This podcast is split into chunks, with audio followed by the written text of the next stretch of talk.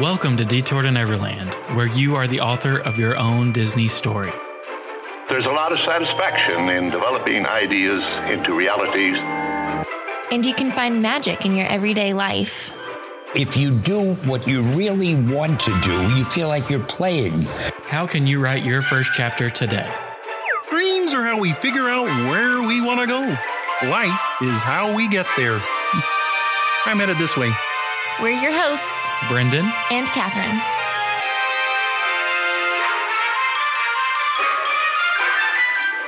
Welcome back to Detour to Neverland. Today is episode number 219. Thank you so much for joining us. We are so happy for you to be here with us on this Monday. We have a really exciting interview with our friend Shane Ware. You can find him on Instagram at somewhere, W A R E, at Disney. Of course, his link to his Instagram will be in the show notes below if you want to get familiar with his work before we learn more about his Disney story. A couple of housekeeping notes. Last week we had two really wonderful episodes come out. On Monday, we talked to Shannon from Second Star Collective, and on Wednesday we continued our storytelling series with Star Tours. We also continue storytelling this upcoming Wednesday, talking about It's Tough to Be a Bug. Anybody familiar with me knows that it is almost impossible for me to sit through that attraction. So this will be an interesting storytelling episode to say the least. So I hope you can join us for that. Hope you enjoy this interview. So without further ado, we're going to turn it over to Shane. He's going to introduce himself and tell us one random fact that we may not know about him from social media. All right. Uh, so I am Shane Ware. Uh, my Instagram, as you mentioned, is somewhere at Disney, which is a pun on my last name. I've had people ask me if I know that I have spelled it incorrectly, and yes, I do. I do know that it is incorrectly spelled. Um, and the fun fact about me is that I have actually lived abroad. So I lived in Cork, Ireland, for six months for a work uh, placement. Wow. Well, that is fun. Yeah. Where is Cork in relation to some of the major cities that we would know in Ireland? So it is about two and a half, three hours uh, driving south of Dublin. So kind of along the southeastern ish coast of the country. That's pretty cool. So, did you get to also, I guess, travel other places while you were over there for six months, or did you just try Yep. to stay in Cork? So uh, most of my time was spent in Cork, but uh, my girlfriend at the time, who is now my fiance, um, came over for three weeks, and we went to London for a half a week and Paris for a half a week, and then just explored Ireland for the rest of the time. Um, I also separately went to Amsterdam for a week for a work conference that was over there, and that was really cool as well.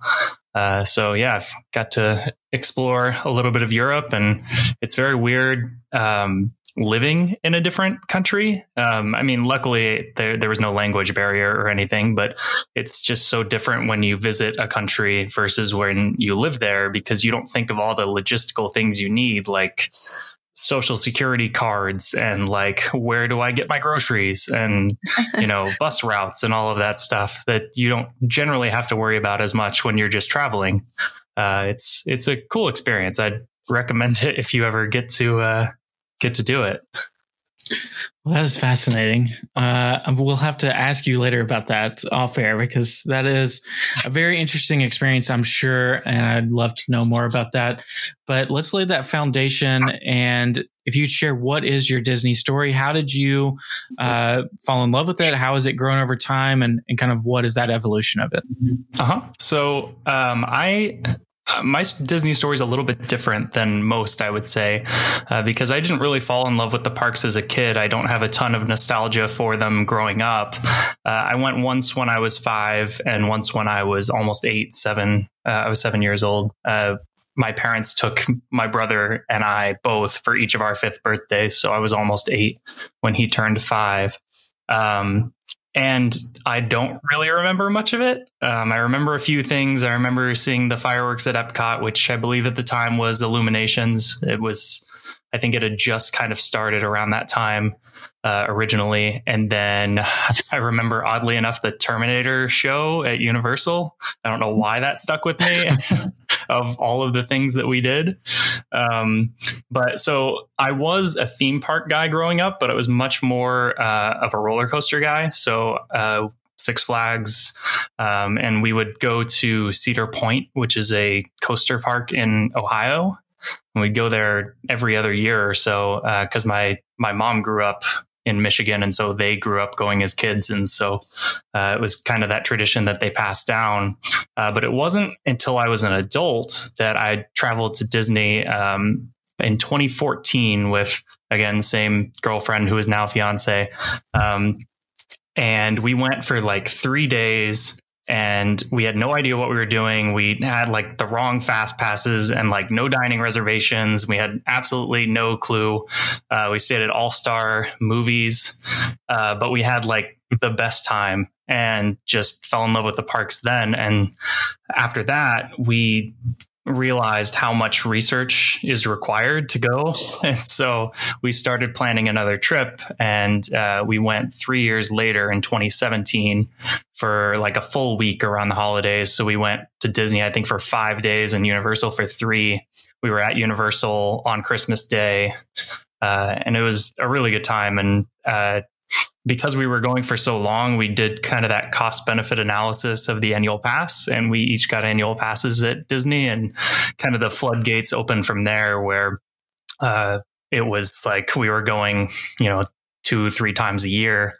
Uh, last year, I went quite a few times until, of course, the coronavirus hit in March. Um, and I was going like every other month, but I, I, generally just go on on weekends. So like I, I, would only take one day off of work, fly out on like a sometimes zero days off of work, fly out like a Friday night, and then come back Sunday night, uh, just for a quick weekend getaway. Um, but yeah, uh, we love to travel. Disney is one of those destinations that we keep going back to, but we go to plenty of others as well. And I feel like, you know, people will talk to people in their network that a lot of times that a first trip like that where you didn't do the planning, a lot of times that's the one and done for a lot of people. Are both of you like the research type that once you realize that there was so much more that you could do with it, that that hooked on for you? So I am. Uh, my fiance is not. uh, I'm very much the the planner when we go to any sort of trip, putting together all the hotels and and stuff. And for the Disney one, I just read about every blog in existence and uh, planned it that way. Um, I use Disney Tourist Blog a lot, which is Tom Bricker's site. I'm sure you guys are aware of that one. Um, mm-hmm. but there's plenty of others. Easy WDW is pretty good as well. Good for touring plans there. Uh, touringplans.com is also another good one. But um, there, there's so many resources. It's it's wild to see just how much of an economy that one vacation destination has created. I mean, if you think about it, I mean, there's photographers, there's bloggers, there's podcasts like the one we're on now, there's vloggers. It, it's there's so much that has just spawned from visiting four theme parks. It's just crazy every time I think about it. It is crazy and it's kind of daunting, but it's also, you know, our goal here, of course, is that anybody who wants to jump in and, and start flexing that creative outlet, that also means there's so many different opportunities and so many different areas that you can go into uh, on yeah. there.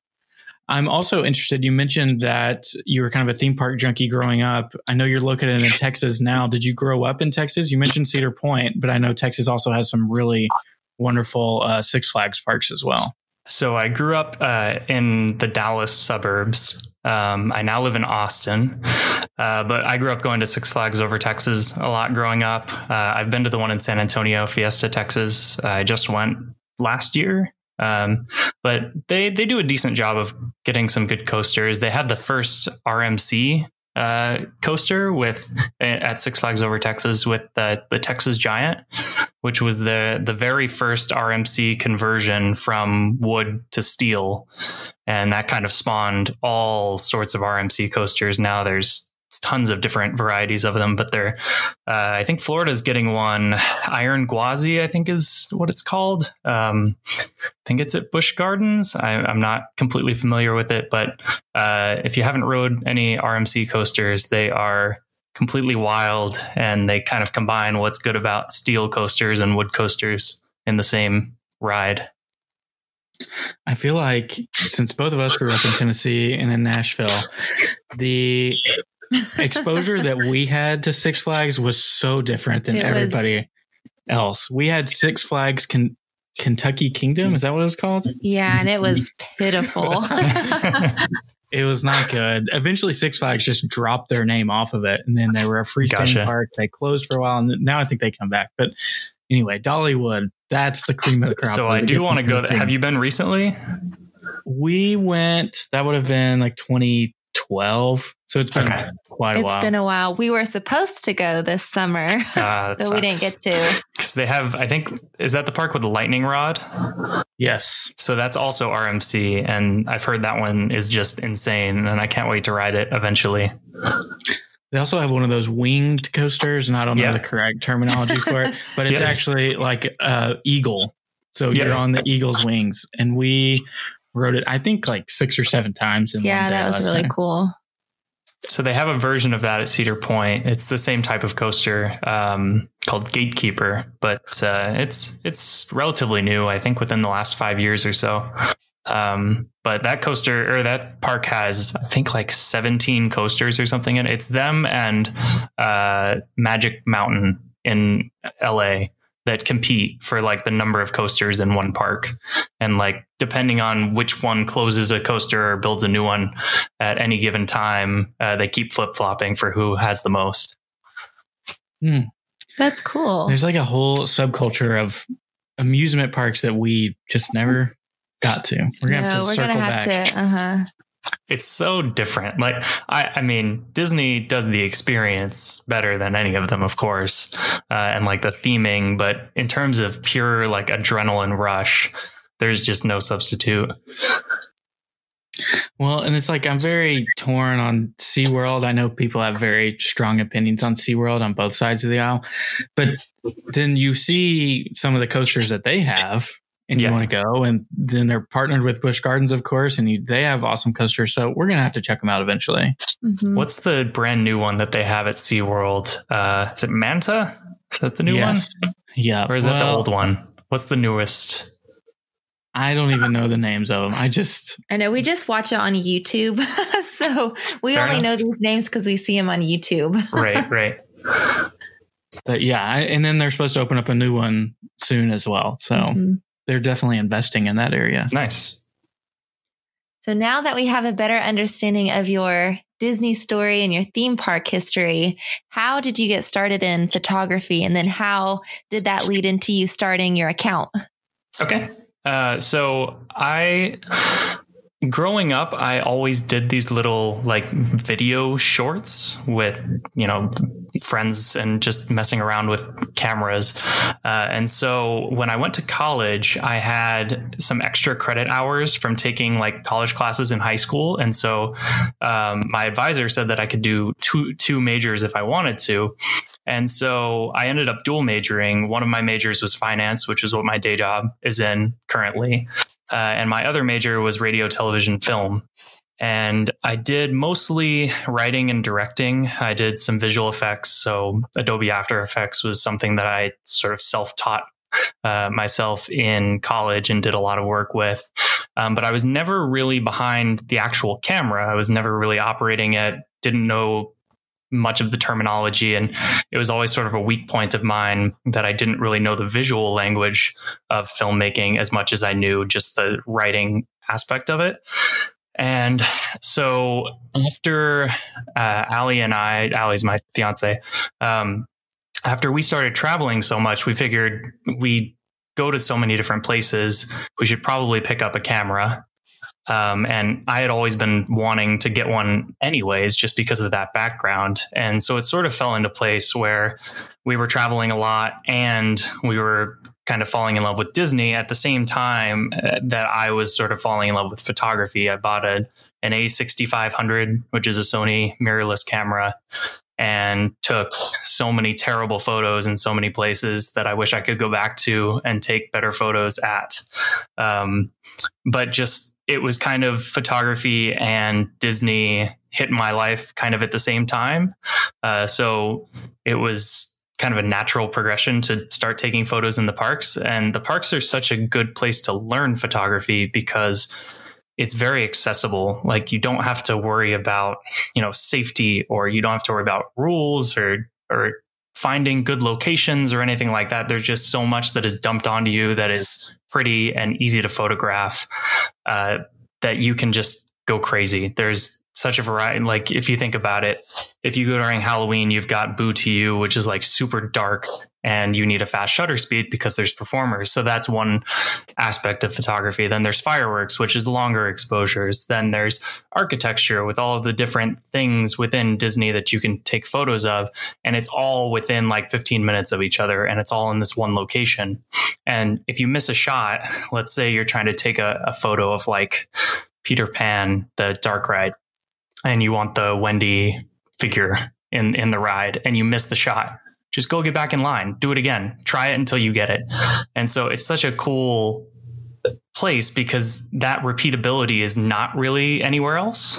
Um, where you know if you miss a moment elsewhere, then that moment may not not ever happen again. But everything is so rehearsed at Disney that you can just keep practicing until you get it right, and that's a great thing for new photographers to be exposed to because you can just keep practicing and keep getting better.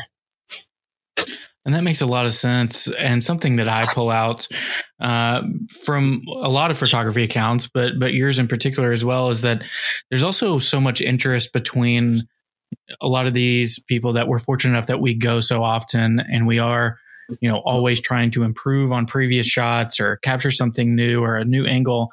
And there's so much of the photography in disney is all about how do you perceive the parks. And we're trying to gain new perspectives and realize that there's a sight line that we didn't realize was there before if you you know went 20 yards to the right. There's just so much of that. Do you do you find that that you know keeps it refreshing as well where it's it's not something where, all right, I've photographed everything here. My work is done. Yeah. So I think early on, everyone has that sort of bucket list that they go through where it's like you look up a bunch of pictures of Disney World and you're like, oh, that's a cool shot. Oh, that's a cool shot. And I'm going to go try this and see if I can get something like that. Um, and we all start there. And so I think by now I've got most of those out of the way where it's like, you know, you have the middle of Main Street shot after close. You have the middle of Main Street shop before open, which is another one that I just got this past weekend. Um, but so once you start knocking off all of those, it's more about how can you take things you've done before and maybe do them slightly better than you've done before, or maybe you put a different edit on it or take it at a different time, or maybe there's a an amazing sunset behind it that changes the same shot you've taken a million times, but now it's got a prettier sky behind it or something like that. And so there's constant ways to just keep iterating on the same, you would think like the same, you know, 20 objects at Disney are like the things to photograph, but you can just approach it in so many different ways. And I see that within the community where everybody just tries to, you know, maybe take a reflection of this or maybe take this one, I don't know, with a different lens than I would have otherwise. And uh, so there's constant ways to do it. Another uh, cool thing is if you start to get into video a little bit, you can start to take shots that you've done in photos and edit it or not edit it, but redo it um, in video and start to worry about you know camera movements and zooming in or zooming out or hiding it and revealing it with a, a different object and that adds just another layer of complexity that that you can never get bored with it and then of course disney is always opening something new so you know Star Wars was a big one when that opened up. It was just a new playground to go take photos in of things you'd never taken photos of. Uh, Mickey and Minnie's Runaway Railway just opened, and they put that sign uh, over the Chinese theater. So now you've got a different Main Street view. They just repainted the castle. So go retake all of the shots you've already taken, but with new colors. Uh, so it's it's never boring. So the possibilities really are endless, is what For it sure. sounds like.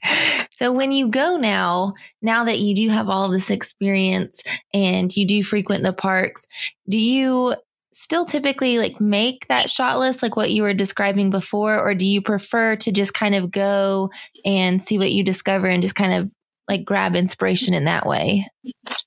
it's a little of both. Uh, there will be some times where, um, you know, there's a shot that just I always forget to take every single time. So it's like, okay, I need to make sure I get this one this time. Um, or maybe something you think of while you're outside of the parks. And so you want to make sure to get that. Um, but otherwise, it's just kind of wandering around, seeing what's there, especially now the parks are so different and a lot more empty.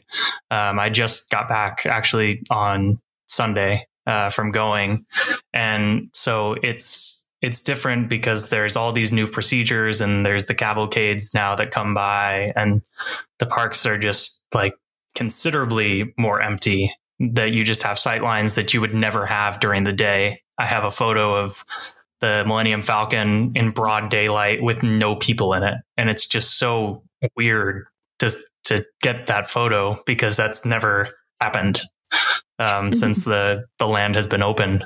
So um, it's a little different now. Um, but a lot of the times I'm just kind of wandering around, and if I see something, then I'll stop and grab it. Um, especially now that I'm not really on a schedule anymore when I go. Um, it's more just hanging out in the parks and meeting up with friends and just enjoying my time there, kind of turning my brain off. So it's more just wandering. So, from like a photography perspective, do you prefer the parades, like how it you know normally would be, or do you prefer like the cavalcades and the like stationary type of character interactions? They both give you different things. Um, one heavy advantage of the cavalcades is that you're not competing with thousands of other people for a spot. You can just kind of walk up and there's nobody around you. Um, uh, the Merida walking down Main Street one is like the, I guess, the most popular at the moment where she is on a horse and goes right down Main Street. And when I walked up to get a photo of that, there were no people on Main Street at like at all. And so it's just very strange because first off they happen every 15 20 minutes or so and they're somewhat random. But second like you can just kind of walk up and take your photos and there's not many people around so they'll almost always look at you. Um, but it, the other the other downside to that is you just don't know what's going to happen. Um, i guess if you go multiple times during uh, this period of park operations and you could start to get a, a feel for it. But so it was different. Um, but I guess it's refreshing, kind of. It's like you shot the same thing a thousand times and now it's slightly different. So it's uh, a little bit more fun. Yeah, I feel like this would, I mean, obviously, this is not good in any way of what's currently going on. However, I will probably be more excited to see Festival of Fantasy than I've ever been in my entire life. returns. right. Yeah, I, I would agree. Because it Happily Ever After for me is the big one. Oh, yeah. oh yes, like I, I, love that show to begin with. Like, uh, just it always just affects me emotionally when I watch that show. And now, having not seen it for you know, I didn't even see it the last time I was there because, of course, I had no idea what was going to happen. Um, but I mean, it's been probably almost a year since I've seen that show. We were talking about the other day. Fantasmic was one that we took for granted for the longest time. We haven't seen Fantasmic probably in five years. I have a, a like fun story about Fantasmic. Oh, so uh, I've actually not seen Fantasmic. so, and the reason why is because when I went to Disney World, everybody said the Disneyland version was significantly better, and so I was like, I'll just wait until I go to Disneyland and then I'll see it there. And that way I'm not like my first impression of it isn't the inferior version. Uh, so we made our first trip to Disneyland a few years ago. Um, and we did like the Blue Bayou dining package for Fantasmic, got like the front row seat. We're sitting there, the show is going, the, the pirate ship goes by, and then the whole thing just stops. And they're like, We're sorry, Fantasmic is closed due to technical difficulties. And I just have not seen it since then because I'm so mad about that. oh, no. Well, I kind of feel like your approach was backwards too because you can't see the better one and then watch the downgraded version. That's true. You got to save the best for last, right? Yeah. we just due to poor planning, we missed Fantasmic completely in Disneyland. Yeah. The problem is we went on a Halloween party night. Ah, okay. When it was still in Disneyland and not in DCA. right. And so right. we had poor planning. We didn't think about that it would be shown much earlier. And I think they even didn't show it one night. hmm Well, So- Disneyland is weird because it's like you have to choose do you want to watch Fantasmic or fireworks somewhat if you want to see like the projections on Main Street, but they're right next to each other. So it's very weird in that like you can't you can't make it over with enough time to get a good spot, but if you just sit in your Fantasmic spot, you can you can at least see the fireworks. Uh, but you kind of have to choose each day, and so for the one we chose the fireworks the next day we chose fantasmic and i wish we'd have flipped it because uh, fantasmic would have uh, probably operated correctly that night Do you think if you go back to Disneyland, you'll give it a second chance? so i did and i didn't go I, went for uh, i went for the galaxy's edge opening weekend and uh, we were just we had galaxy's edge reservations for that night that we were at disneyland and so we didn't have time to go out for fire or for fantasmic because we were in the land back then they did the reservation system so you had like three hours in galaxy's edge that you were allotted. And it was a very weird system. Like the parks were that was the most dead i've ever seen disneyland. Like nobody showed up because if you didn't have a star wars reservation then people didn't want to fight the crowds. But because enough people thought that there were no crowds at all. You could like walk through front, frontierland at 11 o'clock and nobody was there. It was weird. I remember seeing videos from that time period, and yeah, it's almost eerie. But um, yeah, I'm also interested to know, you know, since your Disney fandom is not as historic as maybe some other people in the community, but it's fairly fresh. And then you created the account, uh, I guess in 2019. So since then, how have your park visits changed? Do you think now is photography kind of on your forefront of your mind, or is it still about the experiences, uh, the food, the rides, everything that goes along with that? Um, kind of how do you balance those two interests? it's a little bit of both. Um, I would say at first it was mostly just experiencing the parks and doing a lot of the stuff that I hadn't done before. But now I feel like I've done most of the activities that Disney World has to offer, aside from like the the VIP tours and uh, Wild Africa Trek stuff like that. Uh, and so now it's it's more just hanging out. Um, photography is certainly a big part of it because I have a lot of photographer friends that live in Orlando. So I'll go meet up with them and we'll all go take photos of the parks like a bunch of dorks. Um, but I wouldn't say it's the primary reason I go, but it's definitely a bigger reason than in the past. Um, just because, as I said, it, it, it's like a photography playground, right? Um, I mean, I've taken photos all over the world, but Disney is by far the most uh, accessible in that you don't have to worry about it. You don't have to hike up a mountain to get a shot. It's just like you show up to the parks and there's a bunch of pretty things to take photos of, and they're always going to be there. And so it's just a, a good way to just go hang out with friends and take a bunch of photos. And yeah, I don't know. Well, we love that. And I think, you know, that community aspect is something that we talk about a lot because, you know, that's what we really cling to is finding those other people who have those similar interests. And, you know, the photography community is something that we didn't know a whole lot about until, of course, we have mutual friends, Sarah and Jeff, adults in Disney. Yeah. And Jeff is big into photography also. Yeah. And it's fun to see that there's more than just like podcasting or bloggers or, you know, Instagrammer. Well, Instagram kind of falls into the same category. But, Well, they're different. well, you, where else are you going to put your pictures, Brendan? I don't know if many photographers would call themselves Instagrammers. I guess that's the Okay. difference. I understand. But it is cool that there is a, a community for everybody who is interested in Disney, no matter what your talents or, you know, interests are. Yeah, totally agree. And I actually shot with uh, Jeff multiple times this past weekend because he was in some of the same parks that I was.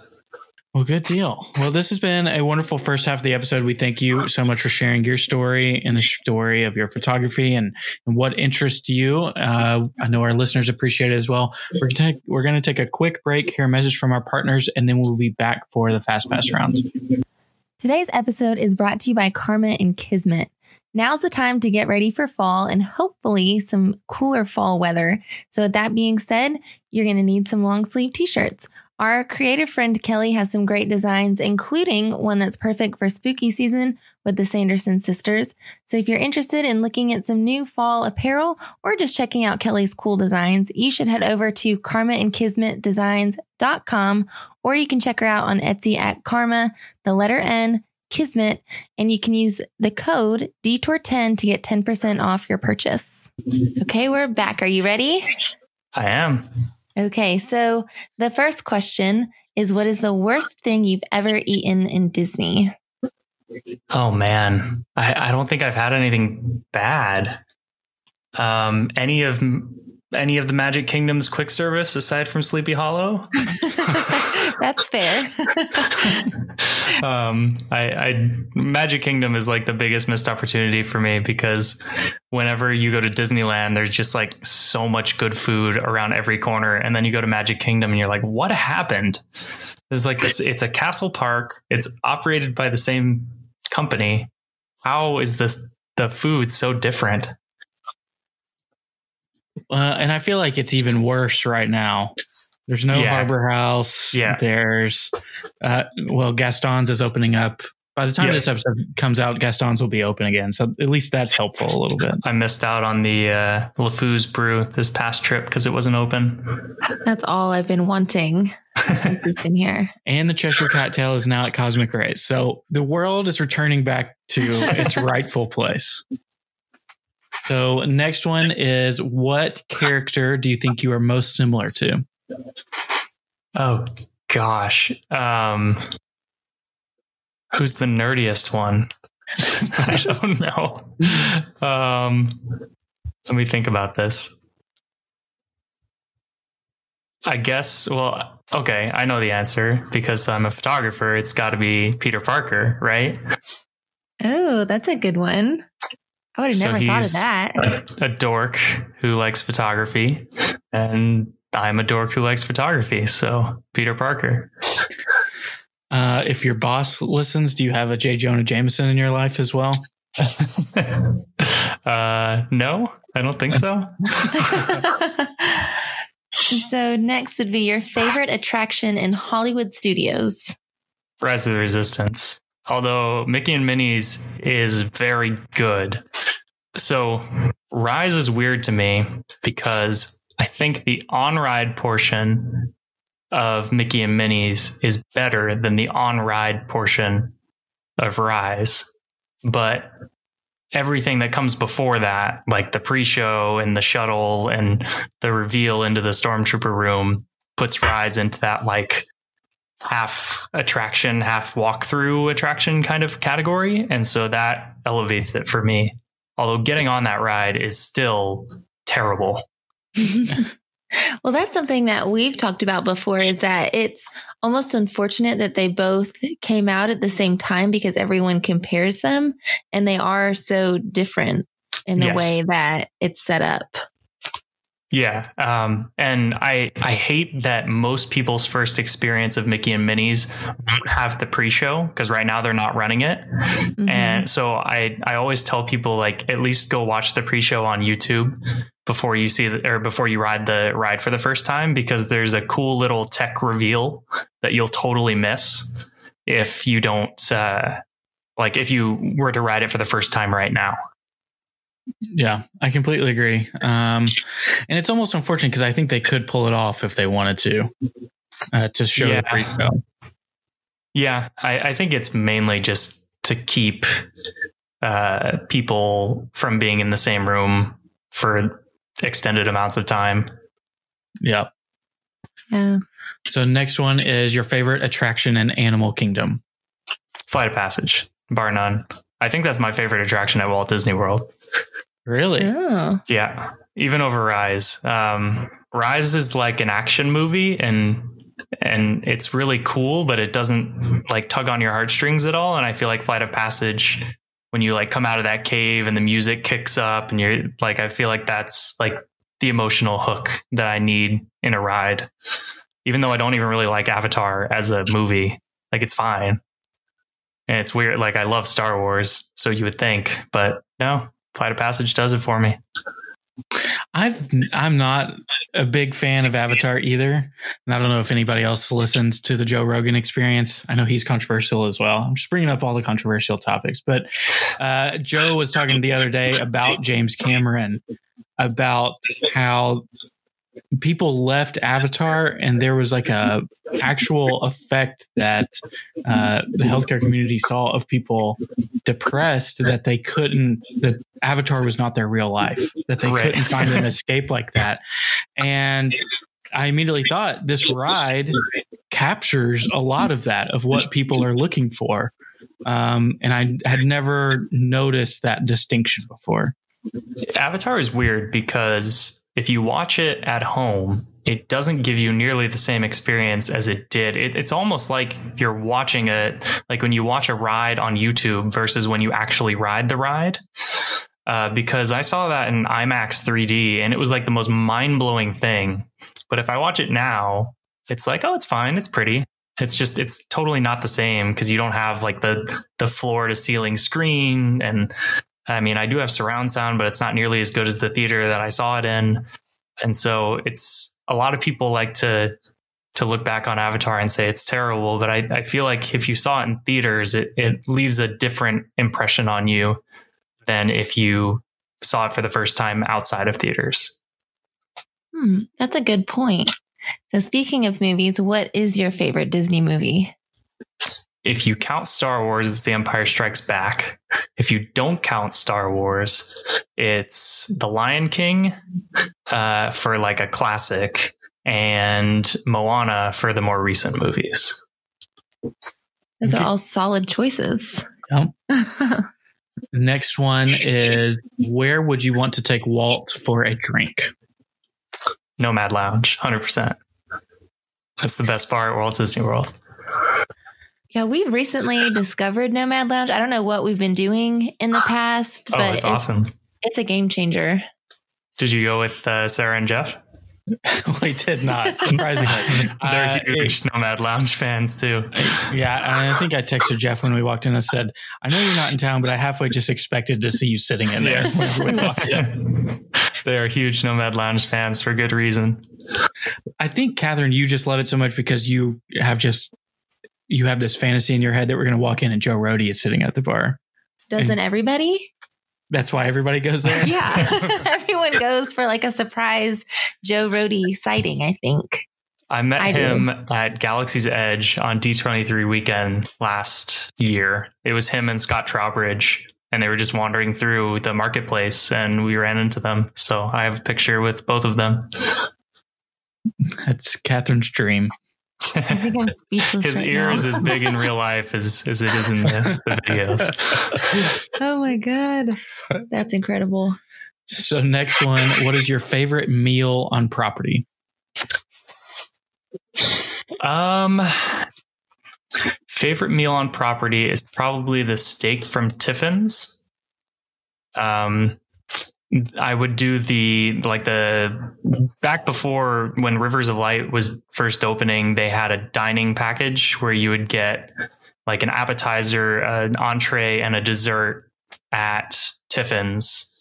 Uh, and it ended up being cheaper than buying those things separately and we didn't even watch Rivers of Light. Like we would just get that package because it was a discounted dining package versus buying all of those things separately. And we would just go to Tiffin's and then we would like give the fast pass thing to some random family.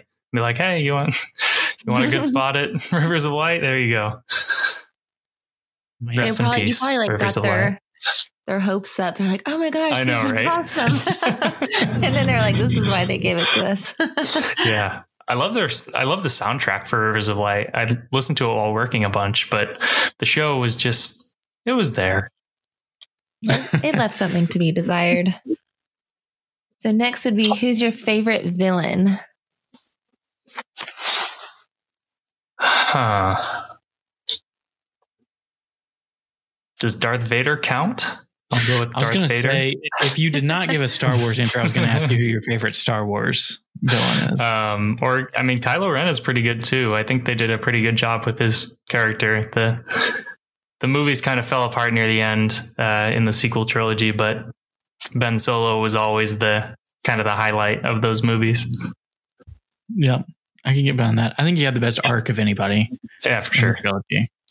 He had that nice little lightsaber handoff and the little shrug uh, in the last one. That was good. That was good. Yeah. So we've got to end it with another food question. So, what is your favorite snack in the parks?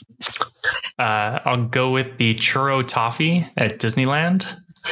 Um, well, I guess it's technically at California Adventure. I'm not sure if it's fully ported over to actual Disneyland park, but it's basically just a giant thing of toffee and they coat it with white chocolate and the churro cinnamon sugar, and it is great. Actually, um, if you follow Disney Hungry on Instagram, she has a recipe for it. I haven't made it yet, but I see her stories all the time where she's like restoring people that have made it. So it's got to be on my my quarantine uh, baking list at some point is to make that.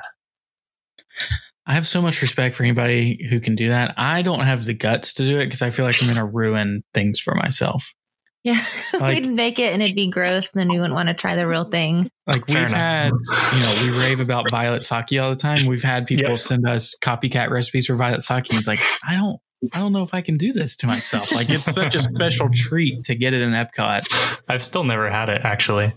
Oh, it's, I need to do that. It's always on my list, and it's it's like those photos. I just I uh, I always forget to take uh, certain photos at certain times. Like that one. So the one photo that has always evaded me is that um, the one of Everest. How you know that monument in front of Everest is shaped exactly the same as Everest if you're looking at it, like the same profile of it. You know what I'm Yeah. talking about? Yeah. Um, I've never taken that shot. And I always walk by it and I'm like, oh, I should take this shot, but the lighting's not really that great. I'll come back later. And then I never do. It's like that for the violet sake. I, I'm like, oh, I should try that later once I'm not so full. And I never do. Well, I you like it, Catherine, right? But it, you don't like rave over it. Yeah, it's not my favorite thing at Epcot. It uh it's almost too sweet, but it's just like just sweet enough. It tastes like a Jolly Rancher almost. it's quite I don't know how I feel about that. You'll. It's worth trying at least once. Okay, it's only fair we actually got it last night. It's only eight dollars and fifty cents, which by Disney drink That's- standards is That's pretty cheap for, yeah. Mhm. I mean, that's as much as a, or it's slightly more than a blue milk, right? I think that's seven ninety nine. yeah. I Oh, think yeah. so. Yeah. Well, good deal. Well, thank you for answering these questions for us and letting us more into your Disney fandom.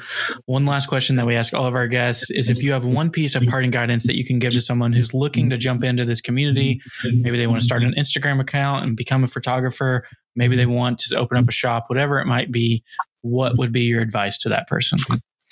I would say just ask questions and never stop learning things. Um, and that's just true of anything, not necessarily just this community or hobby, but just you're never going to know everything about the thing that you're doing. And so never get complacent, I guess. So always seek out new things to do or new things to learn um, because none of us are perfect. None of us are going to be experts at this thing, especially right away. So don't get discouraged if you don't immediately know everything because nobody ever does. As a teacher, I can say I love that advice. And it definitely aligns with everything that you talked about earlier with, you know, using Disney for photography as kind of that entry point where you can learn from those mistakes and try and try and try again until you get that shot. So I think that's advice that everyone can use no matter what project they're working on. So thank you for that. The last thing, of course, is just Shane, remind us where we can find you on social media. Uh, so my uh, Instagram handle is somewhere, but d- spelled W A R E at Disney.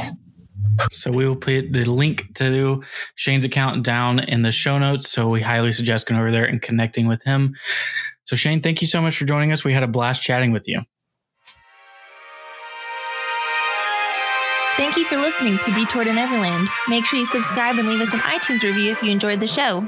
Between episodes, you can find us on Instagram at Detour to Neverland or visit detourtoneverland.com. We appreciate you letting us be part of your day. See you real soon.